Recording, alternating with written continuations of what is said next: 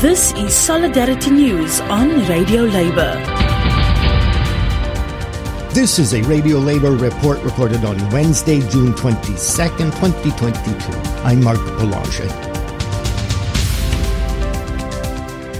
One of the sectors hardest hit by the pandemic is education.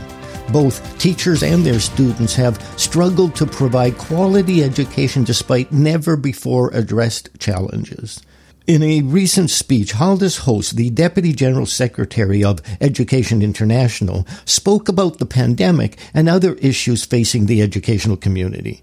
She spoke to a conference of the International Labour Organization. The ILO is the UN specialized agency focused on matters of work in the world. We know firsthand that workers and their unions have struggled and suffered.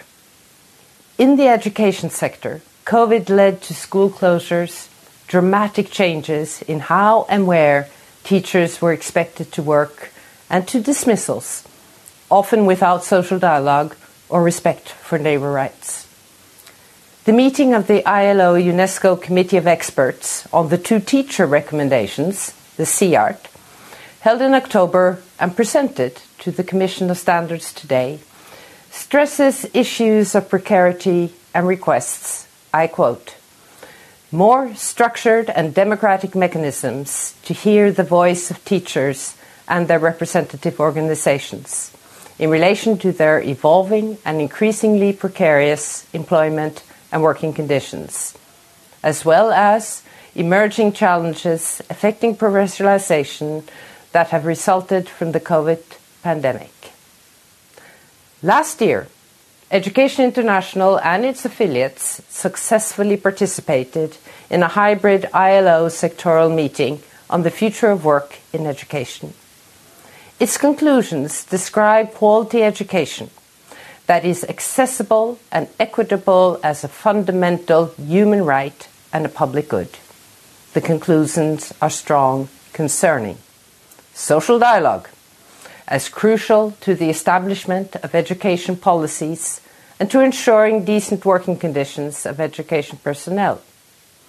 For the need for professional autonomy and training and lifelong learning opportunities for educators. For technology mediated education that responds to access and to challenges in the digital transformation of work, including developing appropriate privacy and personal data protection measures. Privatization, where governments are invited to strengthen governance and regulation of private education providers. Teachers are leaders in their communities. They promote critical thinking, human rights, and principles of democracy.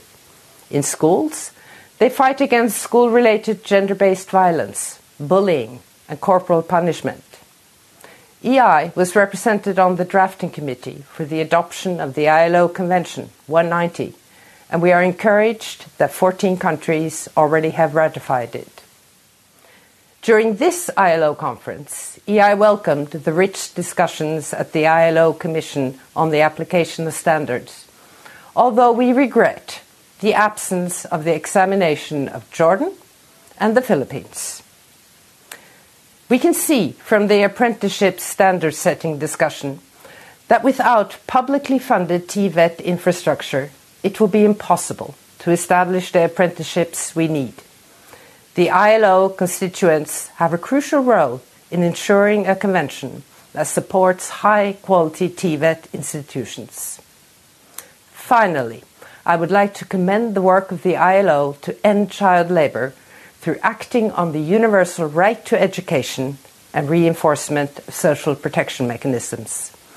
Programs involving education unions in 13 countries through an area based approach show the success of initiatives combining quality teaching and community involvement. And that's it, labor news you can use. You can listen to our daily newscasts and features at radiolabor.net. I'm Mark Boulanger.